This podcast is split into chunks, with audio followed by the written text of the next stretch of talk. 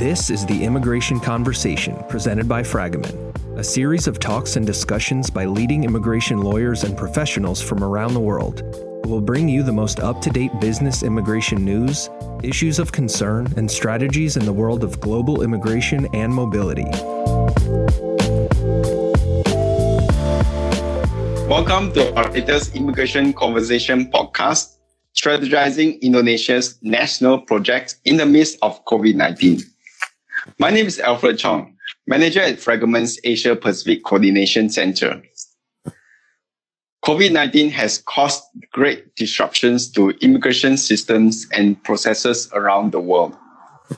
Even before COVID 19, the immigration and work permit process in Indonesia is probably one of the most complicated in Asia Pacific. Now, with COVID 19, the immigration landscape has suddenly become even more challenging.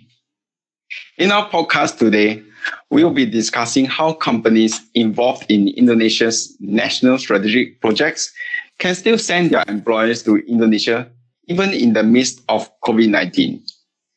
Joining me in the discussion today are Raga Rasuanta and Satria Cahyadi, senior analysts on our Indonesia team. Welcome, guys. Hi, Alfred. Thank you so much for inviting us to the podcast. Hi, Alfred. Well, hope we are all well today. Um, I know it's been tough for the last couple of months since the pandemic started, especially with the many travel restrictions in place, including Indonesia, of course. Yeah, that's true, Raga. It has been challenging, hasn't it? But I guess most countries around the world, including in Southeast Asia, are also experiencing the same situation due to the pandemic. And speaking about Southeast Asia specifically, with so many countries imposing travel restrictions as part of their efforts to combat the spread of COVID 19, is this a case for Indonesia as well? Well, yes. Um, up to this moment, the Indonesian government is still banning the entry into Indonesia for all foreign nationals, except for those who already have their um, stay permit or what we call izin tinggal terbatas or ITAS in short. Mm, okay. And I'm sure foreign nationals who have previously obtained business visas, uh, probably obtained before the pandemic. Um, so are they able to enter the country with their existing business visas? Uh, at the moment, no. Um, business visa holders are also banned from entering the country. In fact, the Indonesian embassies and consulates around the world have, uh, you know, suspended their issuance of business visa since the pandemic started. Okay. Um, all right. And let's talk about foreign nationals with stay permit or ITAS, which you mentioned earlier, can still enter Indonesia. Since foreign nationals who work in Indonesia need to have both a work permit and a stay permit, are we able to apply for the new work permits under the current situation? Well, unfortunately, um, the new work permit application um, currently uh, being suspended by the Ministry of Manpower or um, VMOM except for those who are working on a national strategic project or what we call Project Strategis Nasional or PSN in short. Well, you know how Indonesians love to shorten everything, right? uh, that's true, Raga. It's good to know that there are still exceptions despite the suspension. I think our clients will begin to explore this option if it is applicable to them. Okay, specifically, what is the National Strategic Project and why is it exempted from the suspension? Now, this is something um, interesting for Indonesia, and I suppose um, Satria will be able to share more about this. Yeah, thank you, uh, Raga and Alfred. So, um, uh, National Strategic Projects, or PSN, are basically projects in Indonesia that are related to the country's infrastructures development, such as roads, power, uh, water, transportations, uh, etc and most, if not all, are actually state-owned, and they're very crucial to the economy and the country's development. Uh, I think that's uh, why President Jokowi himself is actually monitoring the progress of these projects, uh, and his goal is to finish as many as possible before the end of his term. And um, uh, in the earlier regulation, the government actually banned all foreign travelers from entering Indonesia which of course affected the uh, progress of many projects in Indonesia, including those PSN. Uh, and then on the 31st of March 2020, the uh, Indonesian government released an update to allow foreign travelers to enter uh, Indonesia uh, such as ITAS holders, uh, humanitarian workers, as well as those who are working for uh, the PSN. All right. Thank you, Satria. Hmm. So, on the one hand, the government is banning foreign nationals from entering Indonesia in order to combat the health pandemic.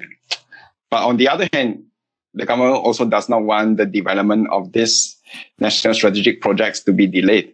Yeah. Okay. Um, why not? Let's dive in further on the PSN. For companies that are keen to explore this option for their foreign employees, how can they apply for the work permit under this PSN?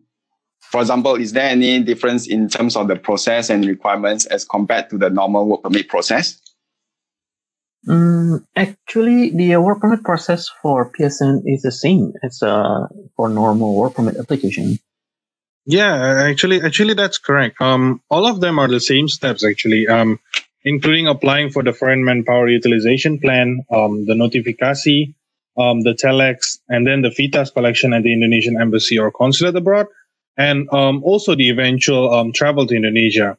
But since the MOM and the Directorate General of Immigration or DGI uh, have suspended the processing of new work permit and visa applications, the um, sponsoring entity will have to provide additional supporting documents that confirm their, their project is indeed classified as PSN and, and how they are involved with the state project.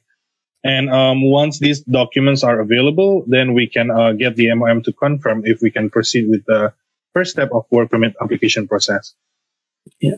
Mm, okay. And I'm sure our listeners will be very interested to know how they can check if they are indeed involved with the PSN project, since that is the um, first step to do. Satria, I understand that yeah. you have successfully obtained the approvals for our clients doing the PSN yeah. projects. So would you describe how you help the client and was it difficult to obtain the supporting documents? Uh, I think first of all, in order to confirm if a project is uh, classified as a PSN, the company should check the uh, official PSN website at kppip.go.id to see if their project is listed there. And from there, company may then uh, approach responsible uh, government body to issue a letter stating that uh, the project is classified as a PSN. And uh, this is actually what one of our clients did and they found out their project was actually classified as a PSN.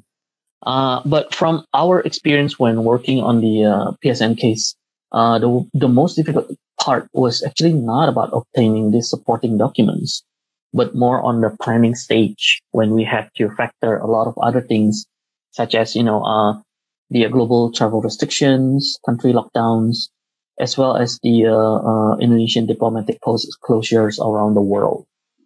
Yeah, uh, I agree with what um, Satria mentioned. Well, luckily, we have been able to keep track of which countries that are under lockdown and which countries may not allow their citizens to travel. And, and basically all of this are updated in our Fragomen's COVID-19 microsite.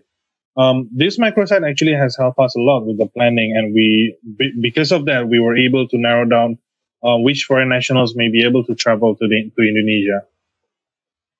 Okay, thank you guys. And I think that's really useful. So what about the closure of Indonesian embassies globally? How can a foreign employee arrange for the entry visa or VITAS endorsement in order to enter Indonesia?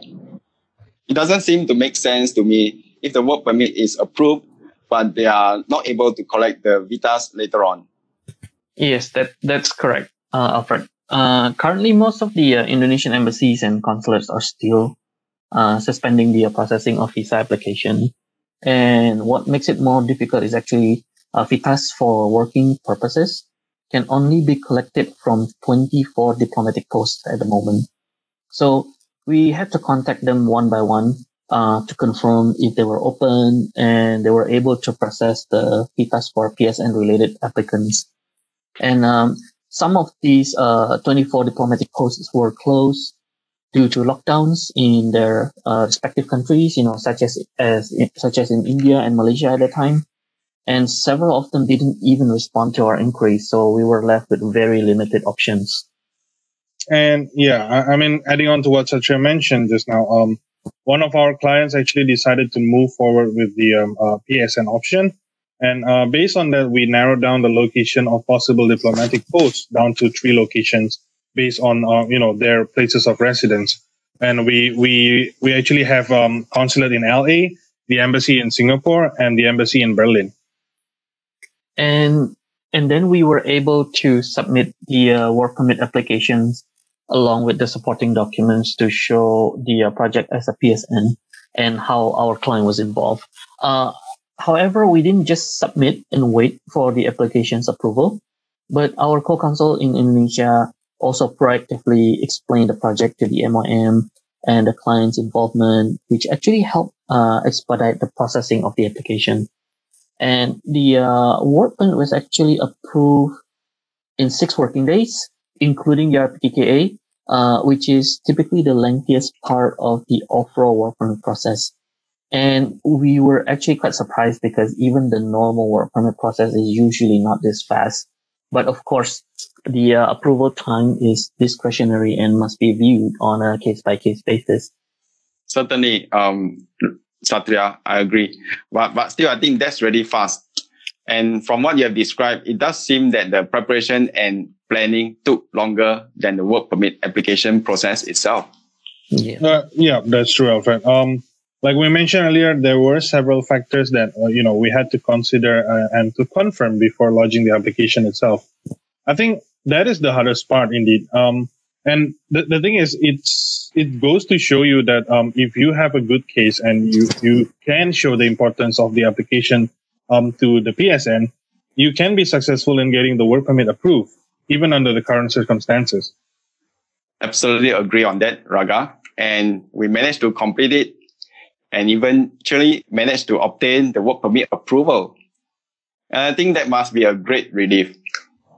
Yeah, we we were relieved. Uh, well, okay, I guess. but um, you know, after that, you know, uh, the assignee had to uh, collect the VITAS from the consulate in LA, and that was our concern at that time because you know he actually had to travel from his place to the uh, consulate in LA to file for the uh, VITAS application uh, while actually exposing himself to the virus.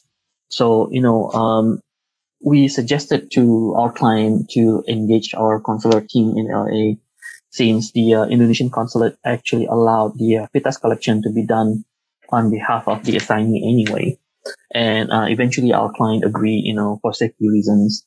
And um, our consular team in LA immediately reached out to uh, the assignee to assist yeah, that's right. Um, essentially, it is an end-to-end service from um, you know the documents collection, uh, visa application filing, and the collection again, and also returning the passport to the um, employees. And because of this, we do owe our U.S. Um, consular team a big thanks. Absolutely. Um, still, I think that's really great teamwork. I'm sure it is very helpful for clients to know that we can support the overall process um, from start to end. And thank you so much, Raga and Satria, for joining me in the discussion today and for sharing information related to the PSN. But I think the story is not yet finished, right? No, not yet. Uh, our client has actually uh, successfully entered Indonesia using his PSN related work permit and VITAS. And uh, we should also mention that even after he landed in Indonesia, he was still subject to the entry and health procedures required for all travelers. Yeah. And I'm actually quite curious about that too. So it will be great to have you guys again in our future episode to talk about the entry procedures for Indonesia. Sure. Well, yeah, sure, Alfred. It will be our pleasure. All right. Um, thank you guys for joining me in the discussion today. And thank you everyone for tuning in. I hope you had enjoyed our podcast today and found the information shared useful. Please tune in again to our future episode. And if you have any questions, please feel free to contact us or visit our website. Thank you. The Immigration Conversation podcast is presented by Fragomen, the leading firm dedicated exclusively to immigration services worldwide. To stay updated on the most current trends and services worldwide, visit our website at www.fragomen.com for the latest podcast episode. This podcast is for informational purposes only and is current as of the date of publication. This podcast does not constitute legal advice or give rise to an attorney client relationship between any viewer and our firm. If you have any questions, please contact the global immigration professional with whom you work at Fragomen.